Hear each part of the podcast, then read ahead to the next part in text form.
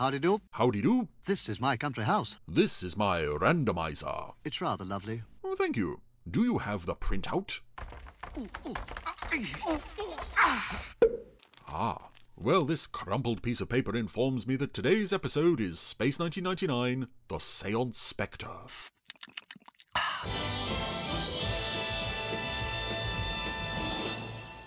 So, Space 1999 didn't show up on the randomizer in time for Breakaway, but uh, here it is, a couple of weeks late, In Earth orbit. for the Seance Spectre. Reporting. It is now three weeks since we sighted the space phenomenon we call Tora. Let's let Helena explain things for us here first. We Don't know whether it is a habitable planet, but false hopes have been raised before. And since Commander Koenig doesn't want to raise false hopes again, he has ordered the few people who are aware of the situation to keep it secret. Command Center has been put off limits to all but a few chosen personnel. I like this idea. I like the idea that um, not only are the command center staff keeping the sort of what's the word morale. That's the word I'm looking for. Picture's gone. I don't understand it. Um, but also it, it lends itself to a, a very nice idea for a story. Screens are all blank. We're approaching a planet. A habitable planet. I'm sure of it.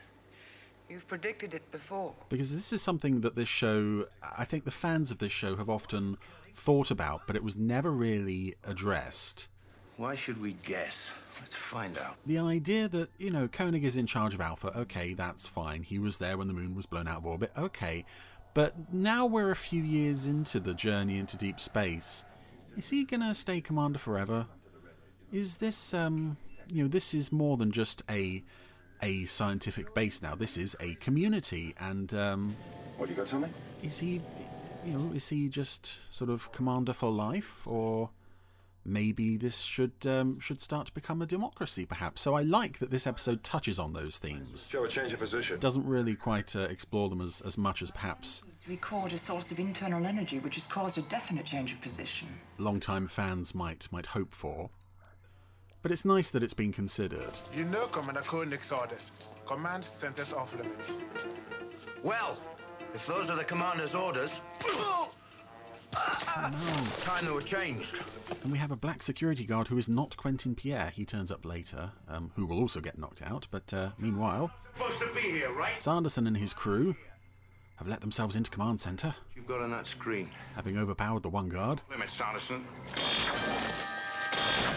I love as well how everybody reacts differently to being hit by the stun beam.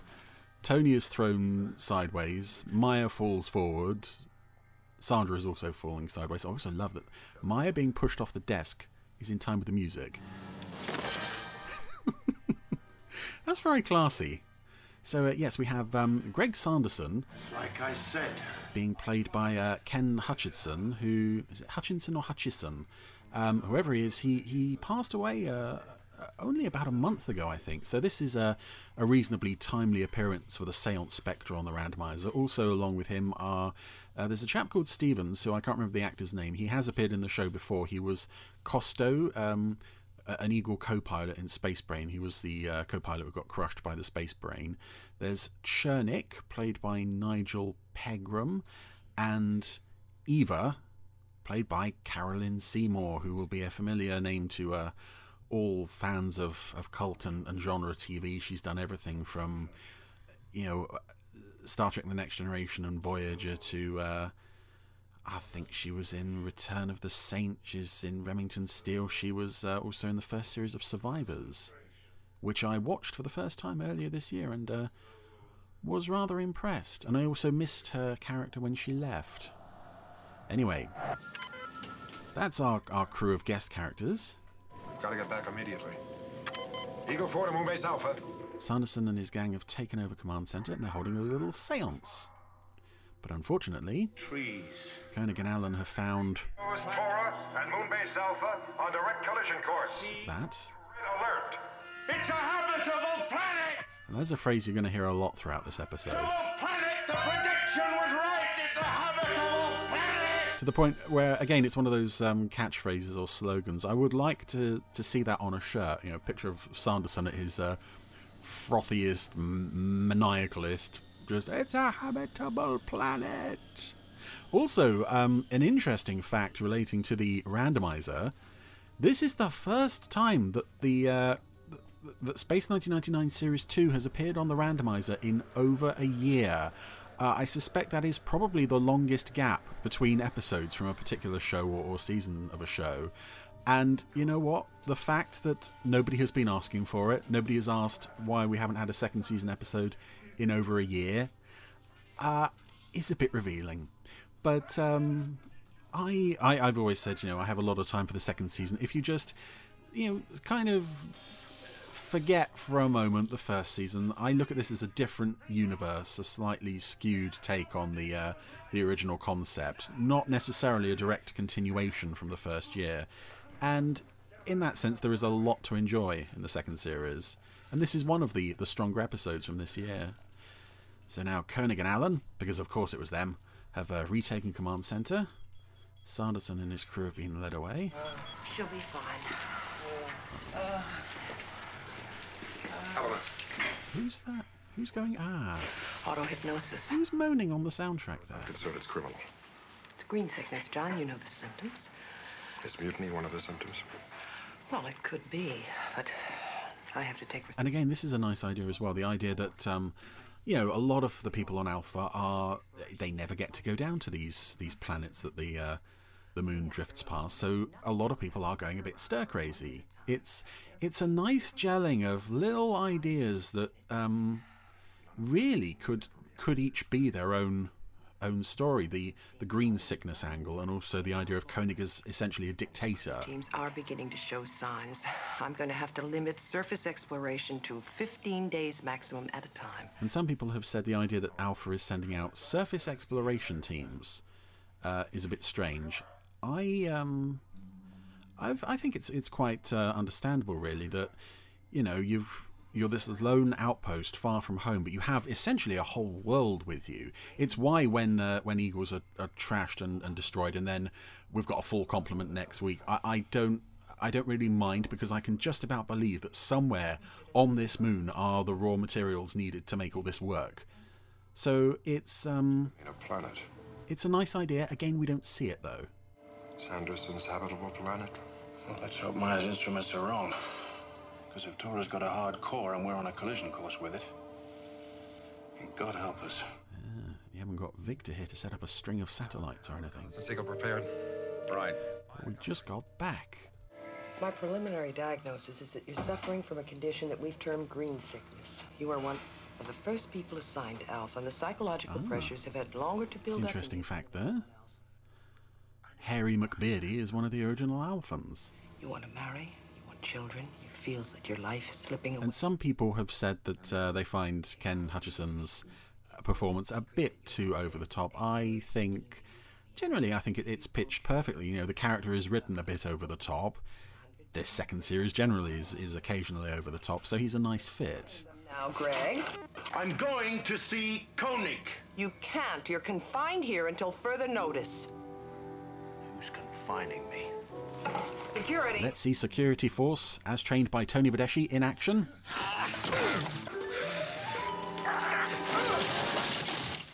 Ah, Tony Verdeschi has trained them well. Way to command center. We couldn't stop him. You remember Tony Verdeschi as the security chief? Sanderson. All right. I don't think he does. Where you are. Where is he? Right here.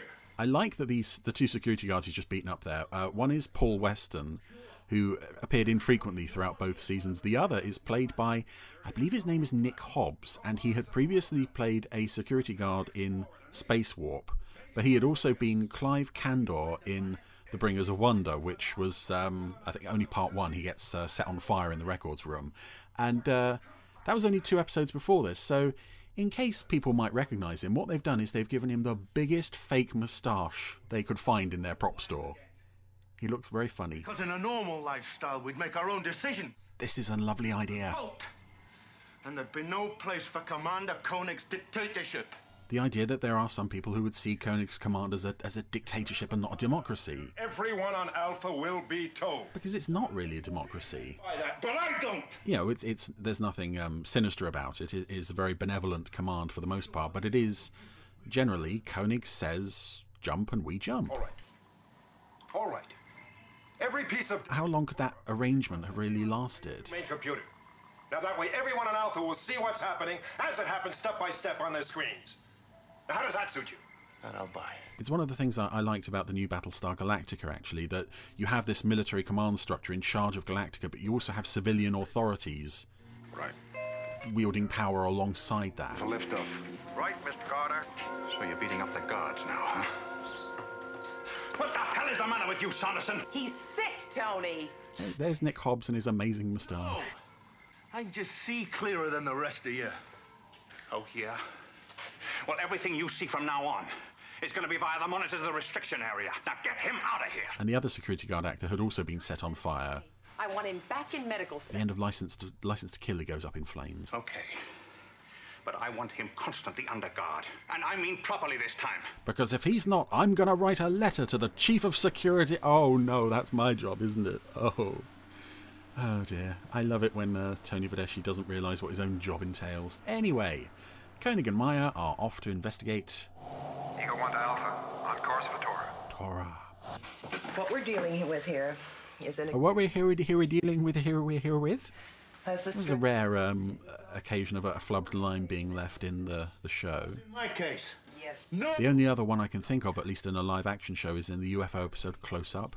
Ed Bishop is giving a demonstration and he, he says the wrong line, but he just says, or the right line. And it, it, it's, it's um, She's in love. yeah, when you've got a skilled performer like Ed Bishop or Barbara Bain, I I think that's the first time I've ever actually noticed that she, she mangled her line there. Anyway, Eva is being released from sickbay, not sickbay medical centre. I'm confused because it looks a bit different to how it would normally look. Medical Centre in the second season, and indeed in the first season, te- seem to change fairly regularly. Medical emergency, medical emergency. Recycling plants one and two. Recycling plants one and two. Ah, so there's an intercom that's never been in an Alpha corridor before. What's happening, Helena? I'll let you know as soon as I find out, Tony. It's our brave security chief again. Oh, what's happening? Oh, uh.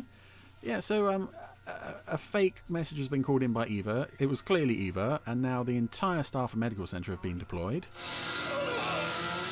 And she has overpowered George, the security guard, played by Harry Fielder, with a little can of spray that she's uh, sprayed him in the face. Will she be able to get past security guard number two, Quentin Pierre? Yep. Ah, again, Tony Verdeschi. I I don't know what he's teaching his security guards, but uh, it could be knitting for all we know. How far in do you want to go?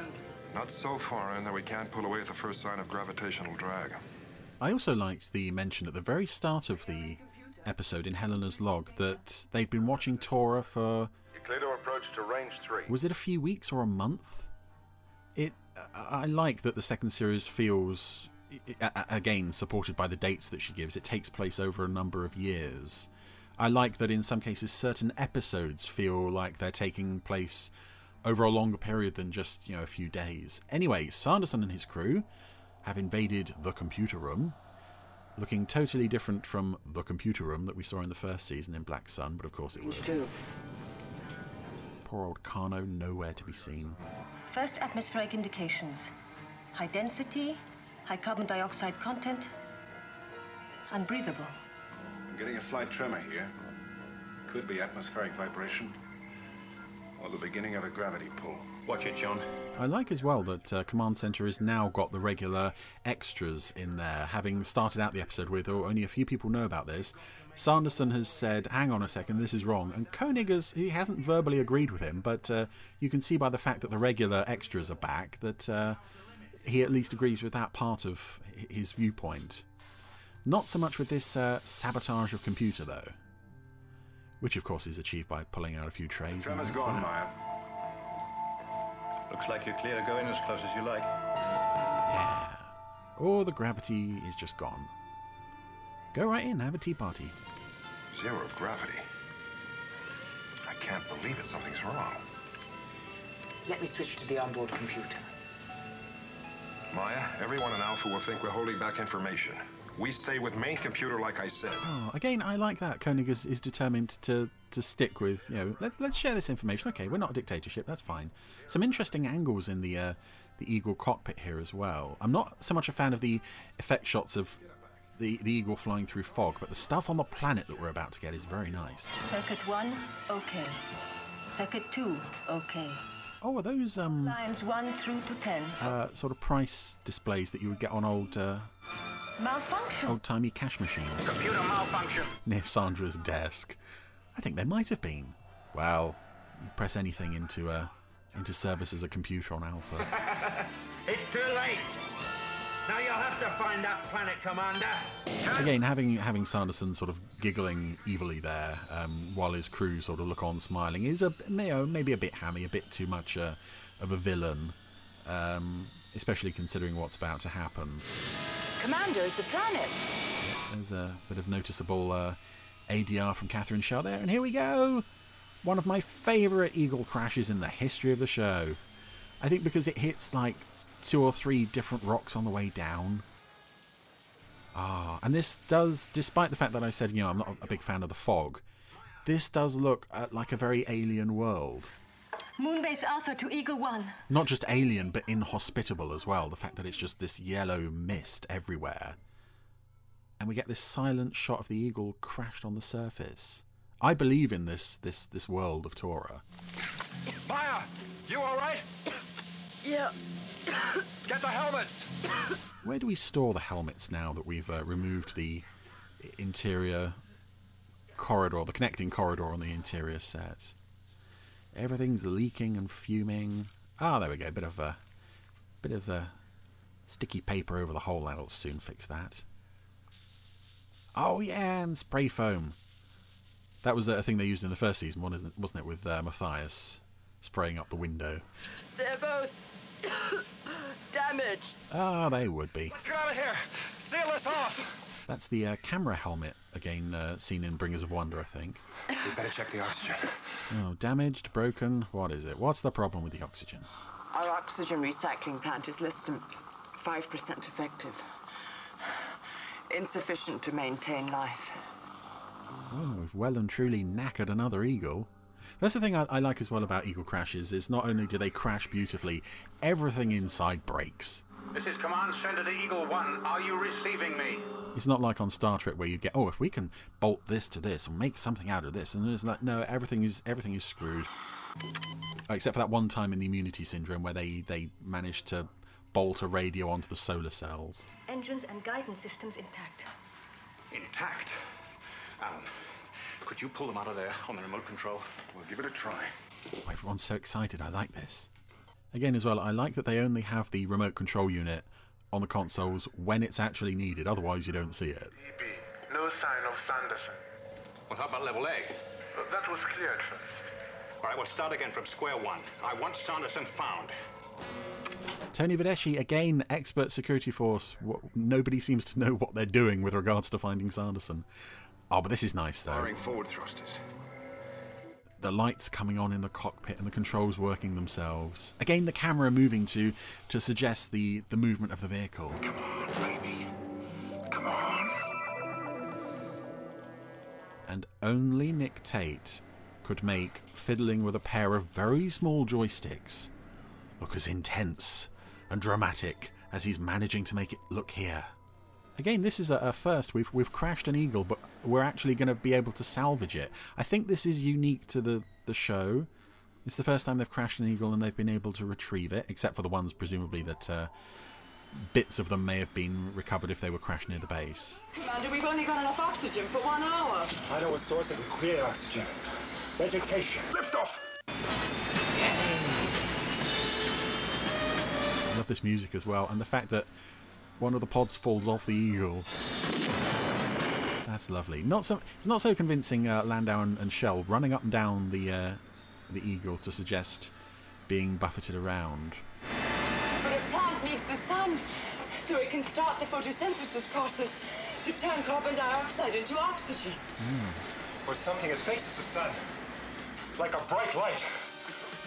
And here's one of the more baffling features of the Eagle. We can turn up the lights really, really bright.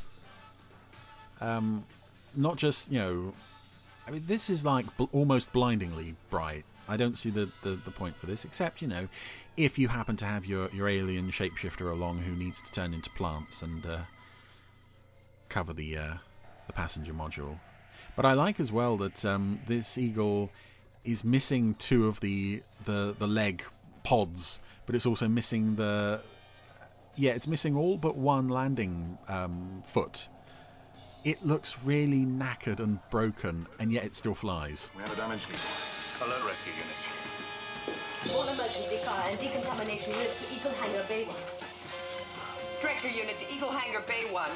Surgical team to medical center immediately. Nobody's asking security to do anything. They're probably, uh, I don't know, they've got their heads stuck down the toilet or something. Lots of stock footage of people running around Alpha, though.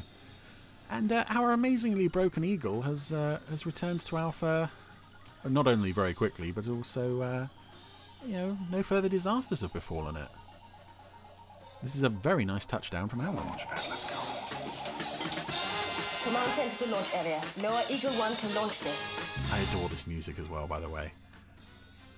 It doesn't quite fit the scene, but it, it's just, I'm always so happy to hear it turn up. It's got wonderful energy to it. I, I really associate it more with uh, with Space Warp and the Beta Cloud, though. Fight scenes, I think, more for this music. They don't even let it finish. Where did all this vegetation come from? Maya has filled the passenger module. Maya? It's a nice idea. Um, again, I, I, I don't. I don't think the science of it m- makes much sense, but you know, the science of Maya doesn't really make much sense at all. One thing about oxygen deprivation. We can tell fast if there's been brain damage. There's always brain damage in this show, although that's a more first season thing, brain damage, but uh, still a bit of it in the second. I also like that Alan is helping Helena with uh, the medical stuff. You know, the two medics they brought along aren't doing Oh, anything. do you hear me? But Alan, because he's got that uh, that medical patch on his uh, on his jacket, You know who I am. he knows some kind of first aid. Come on, John. Saw you before in my life. Dr. Russell. Hey, so we're back from Tora. It's a bit of a death trap. Meanwhile, Moonbase Alpha's crack security force have uh, have finished their afternoon nap. Oh, for goodness sake! One of them has just walked past, straight past Sanderson and his crew. They've uh, taken up residence in a travel tube. Again, you know, the, it's a nice idea that um, maybe we need to vote on who's going to be commander of the base. I think we should also vote on who's going to be in charge of security. Indeed, who gets to work on security, period, on this base. While we were concentrating on you, Sanderson broke in here and sabotaged the main computer. Again, I'm going to have words with the security chief about guarding this room. Just us down. Sanderson and crew are trapped in a travel tube. No way to get to them. Travel tube 4, section D. Sanderson. I would have assumed that somewhere on Alpha there's one very bored person whose sort of job it is to, to manage the, the travel tube network. Oh, you admit there's a planet then? It's not a habitable planet. It's just a weather belt. Just a weather belt? With a thick core of dust and unbreathable gas. Sanderson, we've been on your exploration team from the beginning. You've gotten us out of some pretty tight spots. What are you saying? He's saying what we both feel, Sanderson. He's saying out there on the moon's surface, we wouldn't think of questioning your judgment. What you say goes. Plenty of times, it's the only way we've stayed alive. It might have been nice to see actually some of this, some of their their scrapes out on the lunar surface. It might make this feel like more of a team. He's lying! As it is, we have three good performers Trying to make us give up. and one okay performer. Our performer. present course will be drawn into orbit around Tora. But they, they don't really feel like they quite gel as a team. Swamp of dust. Perhaps it's because Sanderson feels more independent than. Uh, The prediction says so. you know, he's almost bordering on being like a messiah figure, a sort of cult leader almost. He feels he feels more like a lone wolf than a the leader of a team. On our present course, we collide with the dust planet in eight hours. Eight hours. Tony, is there any way we can alter Tora's trajectory? Well, no. We just. Oh, I like I like Tony's reaction there. Sort of, wha, wha, wha, I barely know how tea works. 1999, the way this whole thing started. When the nuclear waste dumps blew up. Remember that? Oh no, you weren't there, Tony. The atomic waste? Ah, some of it. It's the only way. We have to create an explosion big enough to shift the moon one or two degrees off its course. Maya, give me a damage forecast on a sudden two degree shift. Anticipate severe damage in all sections. High fire risk. None of that is evident later after they've made the, the two degree course change. But I, again, it um, Forecast zero survival rate. I think if you look at it in production order, Bringers of Wonder Part 2, Lambda Factor, and then this, this is our second um, we've got a nuclear waste area that we didn't have before in three weeks. Out of its present collision course. Which is very strange because, you know, that was a huge thing in the, the first episode. We've blown up all the nuclear waste dumps. Oh, now we have another one. Oh, and it, now we have another one over here. And I think in this episode it's. Like you trusted me before. It's meant to be the same ones. So are is Alpha creating its own nuclear waste now? Again, that's one of the things with the second series. I think trying to make it fit the first series um, it doesn't always work. Here we go. We're we're packing. Better take that along just to be on the safe side. yes, the, the thing that we've got to take along is a little box with a a couple of knobs on it that uh, Glenda Allen was holding there. You know, we could potentially lose the base, but if we lose that box, oh no, life is not going to be worth living. Survive on a fleet of transporter eagles. We'll be at each other's throats. You know, a lot of Alphans said the same thing when we split away from Earth. John Koenig philosophy. If there are chips on the table, we're still in the game. Right on. Another nice idea, the, the, the thought that if Alpha is wrecked and everyone is taken to the Eagles and they have to stay there, how would that work long term? Again, that is a fascinating idea that the episode doesn't really doesn't really address. And I don't feel it's because it, it doesn't want to address it, because none of these ideas of, you know, Alpha as a democracy and so forth have ever really come up before. I think this episode is just more concerned with, um, you know, doing its own thing, telling its own exciting little story. But there's some nice ideas that you do wish. Oh. Here when we trigger the waste dumps for for long term fans. Maybe it wouldn't be more more appealing for casual fans, but uh, station and be evacuated safely. I would like to to see some examination of Koenig's command as a dictatorship versus democracy, and um, you know the the possibility of yeah leaving Alpha permanently in the Eagles. Eva, Chernik, Steven. That seems like the sort of thing Big Finish might do. Um, you know, everyone on Alpha has temporarily evacuated into the Eagles, and then suddenly the moon is gone. Oh no, how are we going to cope with That's why this? we're still here. Just suppose, for a moment, that Koenig is telling the truth about this dust planet. To save the moon base, he'll have to trigger off the atomic waste, whether we're still here or not. I have information, Eva. I have the predictions. Chernik, Stevens. Do- Dr. Russell diagnoses a sickness. She says we all have it. A sickness where a wish for the green planet is so strong that our decisions are distorted. Again, this green sickness thing is a lovely idea. Hey, Sanderson, don't you see? We're just not sure anymore. After all we've faced together. All our undocumented off screen adventures. You talk about freedom from John Koenig's command. I say let's start now. The four of us. Let's vote on what we do. Oh, shut up. You're dead. You don't count. You don't have a voice. It's Koenig as the dictator, isn't it? Not you. Again, I like that as well. I like that notion of, um, you know, Sanderson essentially becoming the thing that he hates. A, a potential dictator within his own little group. Those in favor of evacuation. Stevens has got his hand up. Chernik has got his hand up. Eva has got her hand up. Sorry, Greg. That we have a responsibility to the others. We just took a vote, Greg. Do you abide by it?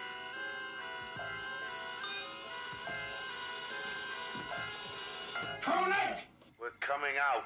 Yeah, Ken Hutchinson gets um, a, a lot of feedback on his performance, good and bad, I've seen. But as, as I said, generally, I think he deserves mostly good. Carolyn Seymour is one of those actors who you just like in everything.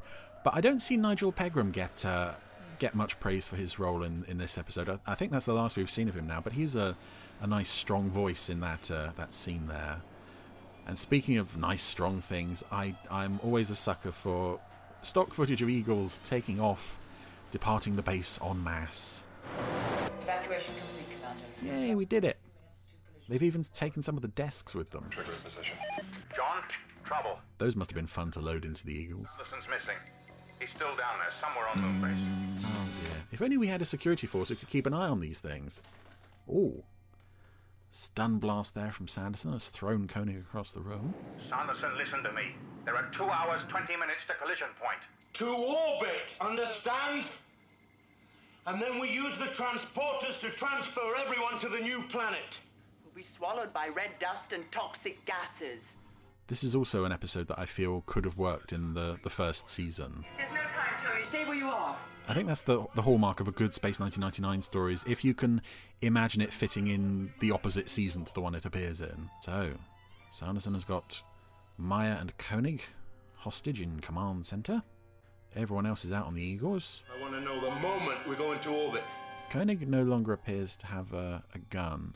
Oh no, he does have a gun. Why isn't Maya grabbing it and using it?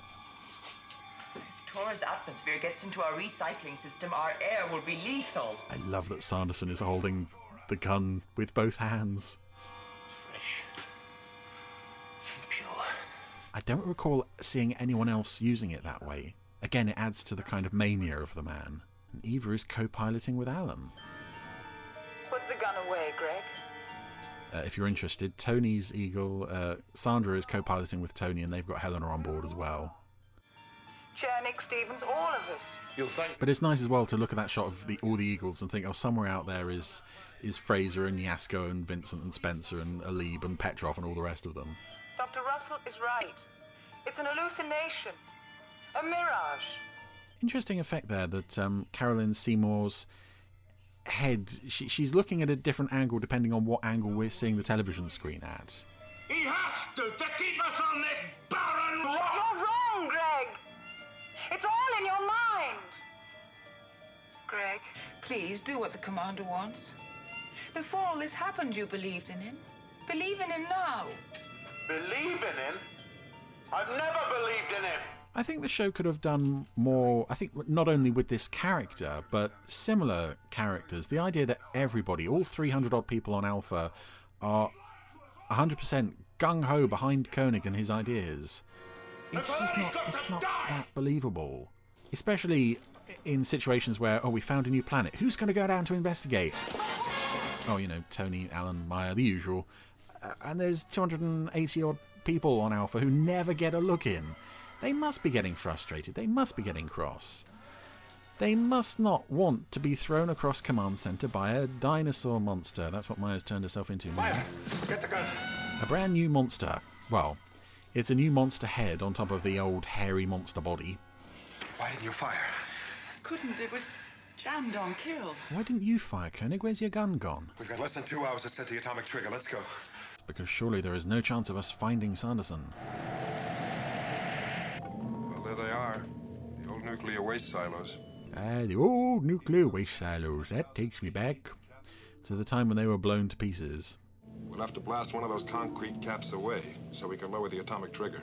Again, unless Alpha is producing their own nuclear waste, I can't see this fitting with the, the chronology of the first season. When we had two nuclear waste disposal areas, and that seemed to be it. Anyway, Tony and Helena and Sandra.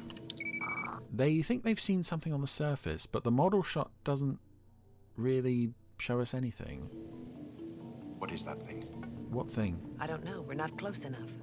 Oh, magnify, damn it. I am trying. I like it when Sandra gets cross with people. Yeah, that, I think we're supposed to be able to see something there, and we kind of can't. There's the vaguest suggestion, I think, of sort of tracks. It's a moon buggy. Ah. That's Sanderson. John, Sanderson's down there waiting for you. Scanners indicate that he is amongst the rocks, but I cannot pinpoint him from here. Proof, if you ever needed it, that moon buggies can move faster than eagles. Uh, evidently. Sanderson is down there. I know that. Oh, Alan's just itching for a fight. He wants to have a fight, he wants to tear his shirt, he wants to do something heroic. Is that going to give you enough time? That's all the time we've got. But sorry, Alan, Koenig is the only one who gets to be a hero this week. He's donning the uh, To attach this device. the silver spacesuit for the really important missions. 12 minutes at full thrust to blast ourselves as far away from here as we can get. Gonna attach a great big explosive to uh, Good luck. the nuclear waste silo. Uh, it's an anti-radiation helmet. I know because it says so on the helmet.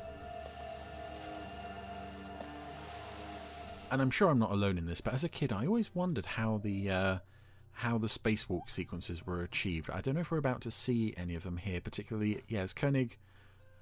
Oh, see they're on Blu-ray, you can see the edge of a trampoline that you wouldn't have seen on, on SD and uh, and VHS and old broadcasts back in the day. Right, Commander. We have no visual of Sanderson. Continuing to scan. Eagle 3 calling Eagle 6. Any movement in Area 3, Alan? Eagle 6. Nothing so far, Tony. We'll continue search. Any other Eagles want to pitch in here? Yasko, how's it looking from uh, where you are? Again, another reason for Koenig to be wearing the uh, the silver spacesuit, which I believe is from Brian the Brain, is uh, Sanderson's in the orange spacesuit. We can't really have a fight. Uh, well, we can have a fight with uh, two people wearing the same colour spacesuits. We've done it before, but it's it's easier if they're wearing different colours. All clear, Tony. We must be coming to the end of the episode. The music has changed very abruptly into uh, either everything's about to blow up or we're going to have a big fight, or possibly both. Music. I love the second series score. I know a lot of people don't, and I can understand that, but uh, oh, I love it. it. It is a bit more of its time than the Barry Gray stuff, but uh, there's some really nice melodies in here. Sanderson's lining up to shoot Koenig. Koenig has placed his explosive charge. Oh, Maya tried to take him out with the Eagle cannons. Well, she succeeded, but uh, not before he hit her. Maya? Maya, can you hear me? He's thrown her back behind the co-pilot's chair. I've lost contact with Maya. Oh, we've blown the cap on the explosive silo. The atomic trigger now. Oh, we've still got to do that, haven't we? Right, Watch yes. Sanderson. He's still dangerous. Okay. Hmm. Yeah, danger, nuclear waste area. There's a sign there clearly saying it. This isn't nuclear waste area 1. It isn't nuclear waste area 2. I'm sure Breakaway, you know, it didn't say that there weren't more than two, but it highly suggested that um, there were only two. And, uh, Sanderson, uh, having lost his gun, he's now reduced to lobbing big rocks in Koenig's direction.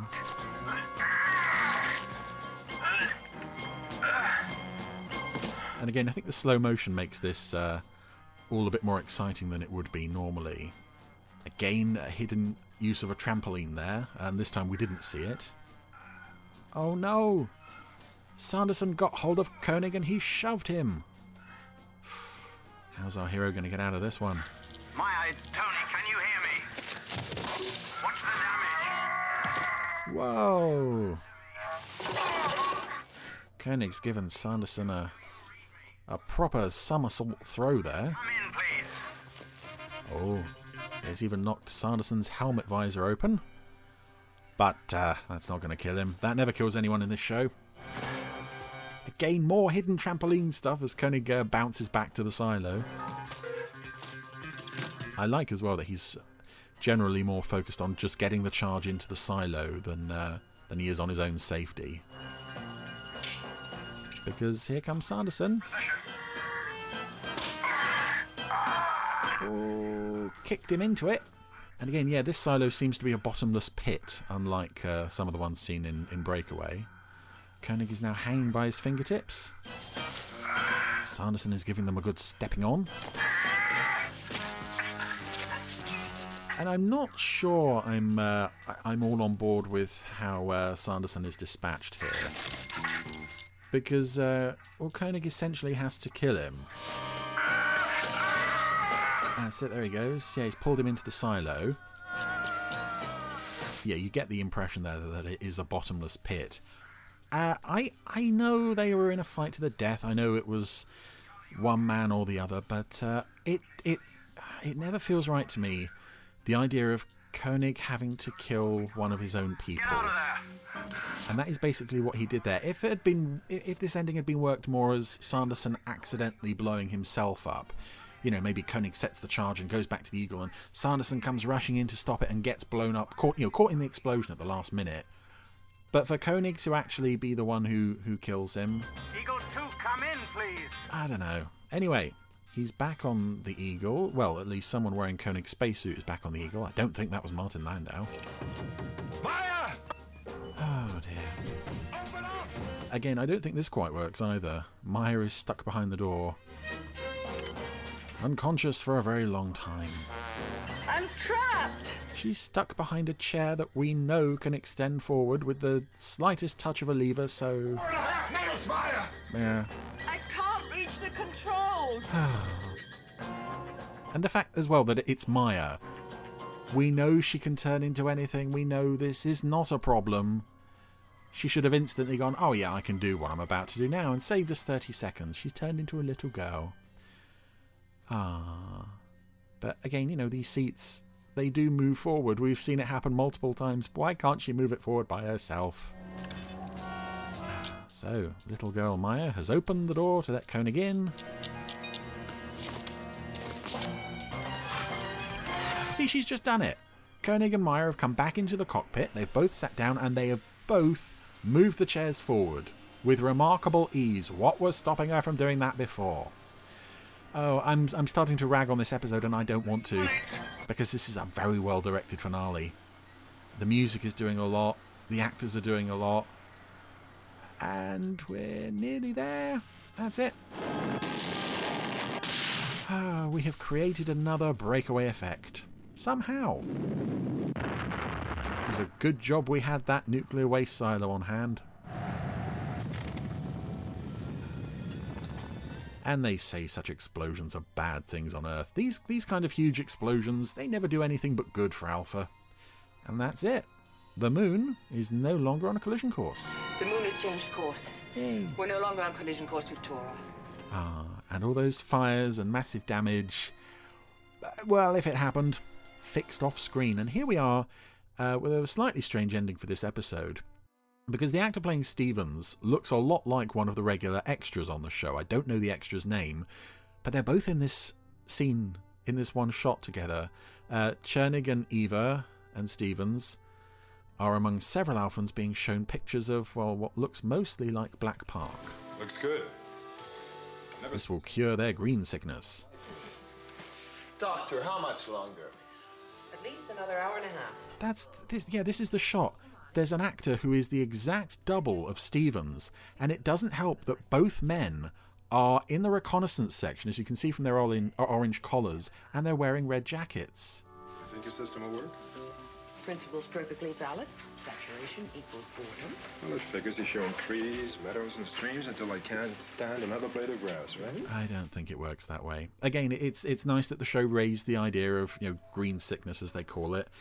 I think the way they resolve it, oh, this is never going to be a problem anymore. We'll just show people pictures of fields. If anything, if I was on Alpha and I was feeling you know homesick and I wanted uh, to you know walk through green fields and anything, that would make me want it more. Anyway, we're ending on shots of Tony and Alan admiring, among others, Caroline Munro, because evidently Alpha left orbit with um, a lot of uh, glamour model shots in its database. Either that or that's someone's personal collection that's been uploaded for uh, for use around the base, and that was the Seance Spectre. And uh, that is one of my favourite episodes of the second season. I do believe that is one of the the stronger episodes overall. Some lovely guest performances. Again, um, you know, Mr. Mr. Hutchison, Mr. Ken Hutchison, who uh, sadly is no longer with us, sometimes comes in for a bit of stick on this one, but uh, I think he's done us quite well here with his performance as Sanderson.